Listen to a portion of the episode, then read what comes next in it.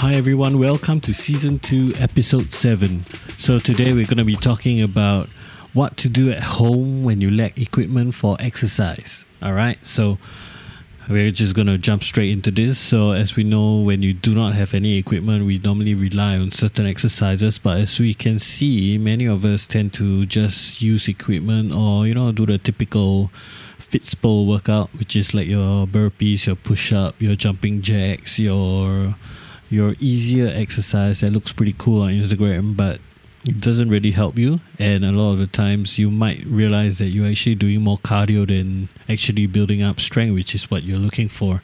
So I'm gonna just gonna go through the simple basics of like what exercise movements are about and what type of movements they are.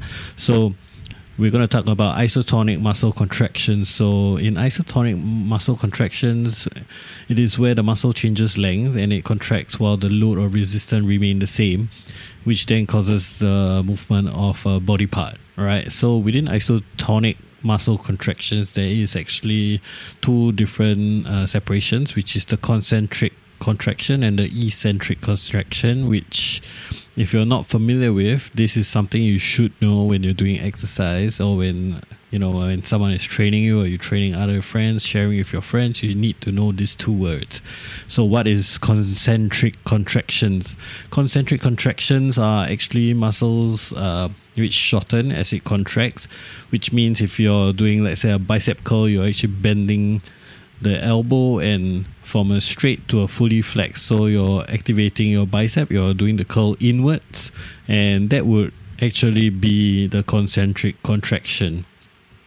All right, so concentric contraction is the most common type of uh, exercise or movement that occurs uh, in daily life and also in sporting activities. And then on the other hand, the eccentric contraction is basically the opposite of what you're doing with your bicep curl going up. When you're actually flexed, now you're actually going downwards to actually lengthen the muscle again. So imagine your bicep, you're lengthening it from the top all the way down. That is what happens when you're doing a eccentric contraction. So this muscle is still contracting to hold the weight all the way down, but the muscle is actually lengthening. So another very good example is actually your quads, your quadriceps, right at the front of the thigh when you're landing from a jump. Right, as the thigh muscles, uh, in particular the quad at the front of the leg, are strongly contracting but also lengthening at the same time right? This puts a lot of strain uh, through the muscle and commonly involved in muscle injuries. So, yes, eccentric can actually load and cause certain issues, right? So, plyometric training exercises, sort of like hopping and bounding, involve a lot of eccentric contractions and can actually also lead to severe muscle soreness, which is uh, DOMS, delayed onset muscle soreness. Okay? And then the fourth, the third, wait a minute.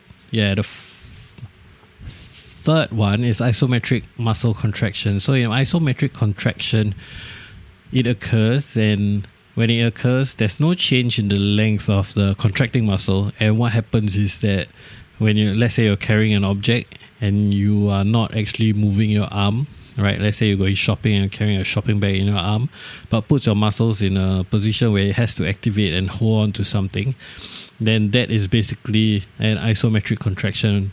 So an example is when you're gripping something such as a tennis racket and not moving.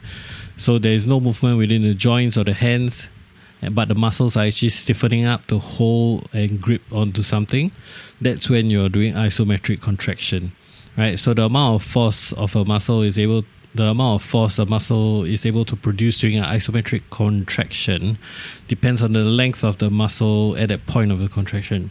So each muscle has an optimum length and uh, at which the maximum isometric force can be produced. So it really depends on which muscle group and what kind of isometric contraction you're doing and for what purpose. All right.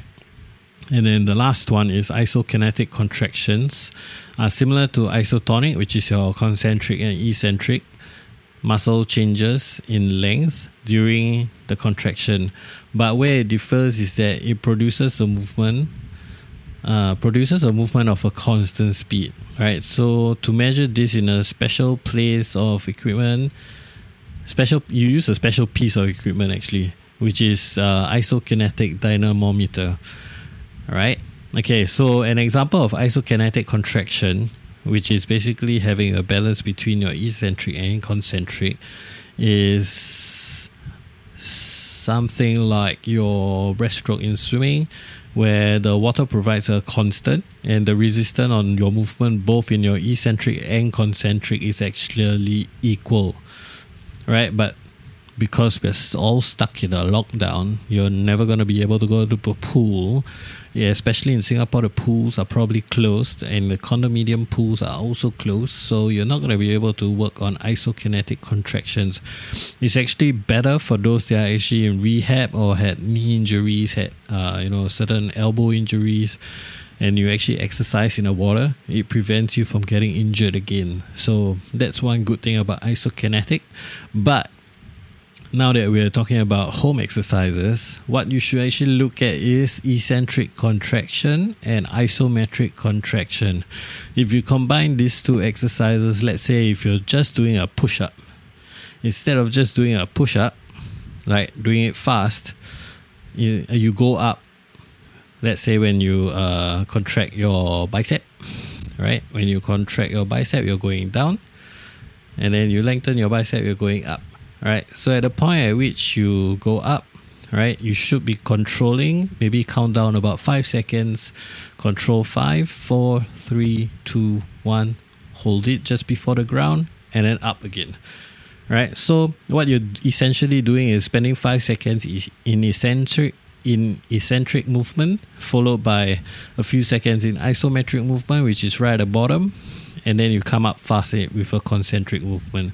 So stuff like this actually helps you develop strength a lot quicker, but you're not so much you're not doing you're not really doing cardio because if you're doing cardio it's just fast repetition which is typical in uh, high intensity exercises or actually i would say the general population isn't really doing high intensity exercises you're merely just doing intensity training right? Or interval training. So that doesn't really bring you beyond your cardio, right? So if you are talking uh, anaerobic or doing plyometrics, then that, that's a total different story, right? So at home, because you don't have, you actually have quite a lot of things you can work with. So you've actually got your sofa, you've got your chair, you've got, you know, your rice bags, You've got many different areas where you can find weights. So be creative and figure out what can actually work for you.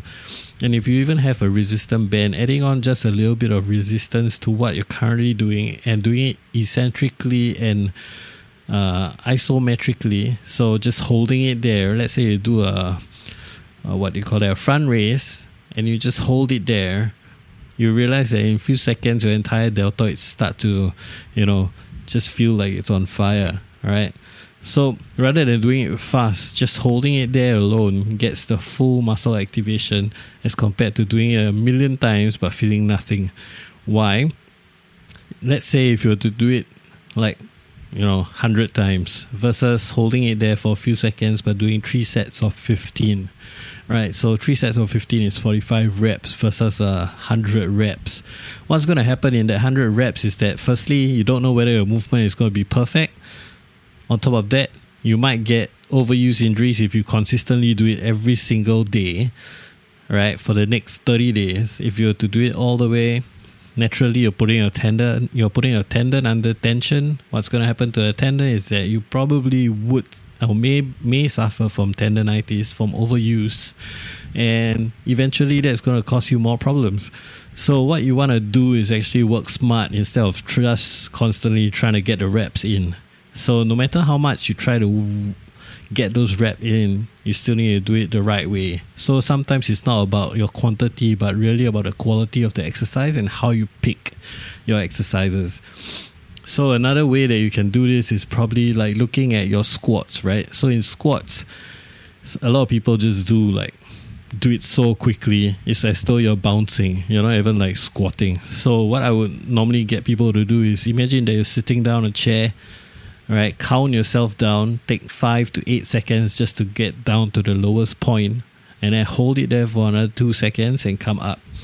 If you were to just do that alone, count how many perfect reps you can do, versus doing it a hundred times and then tell the difference and then look at the difference right so if you're really into develop looking at hypertrophy or muscle development then this is something you want to look at if you want to add more resistance let's say even in your squat just put a like put a resistant band over your neck.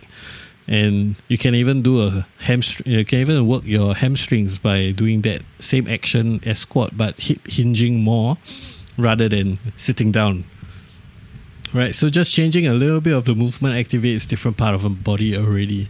So you want to think about how else can i make this exercise creative right don't just look at the conventional and like that's it i'm going to follow the convention because just by adding one small resistance somewhere you will already be activating a lot more in certain areas. So it depends on what muscle you're targeting, or are you targeting maybe just the upper body and what you want to do with the upper body. So you can do it in parts. You can do it on based on muscles. You can be doing it based on each day of your. You're just gonna, I don't know, plan a whole exercise program around your shoulders, right? But if you're at home, I would normally recommend you to work maybe one upper body, a few upper body exercises, a few lower body exercises, and maybe a little bit of cardio in there. So it's a combination of strength and cardio. It's not just cardio, cardio alone. Neither is it just pure brute, intense, forceful exercises, which is going to get you tired. And the next few days you can't exercise because you're sore. So there needs to be a fine balance so that you can continue to work out without losing muscle mass, without gaining weight either because you're at home. Food is always there, there's always temptation. So there needs to be a balance. So having good cardio also helps you because that's heart health. So you never want to neglect your heart. So focus on that as well and keep yourself healthy. And actually, that's the end of episode 7. Keep it short and sweet. If you have any queries, drop us an email, send us a DM. Any questions at all, you can look at our show notes for more information and you can drop us any contacts or whatever you have, man. All right, everybody's in a lockdown now, so we're all quite free. So listen up for the next episode. See ya!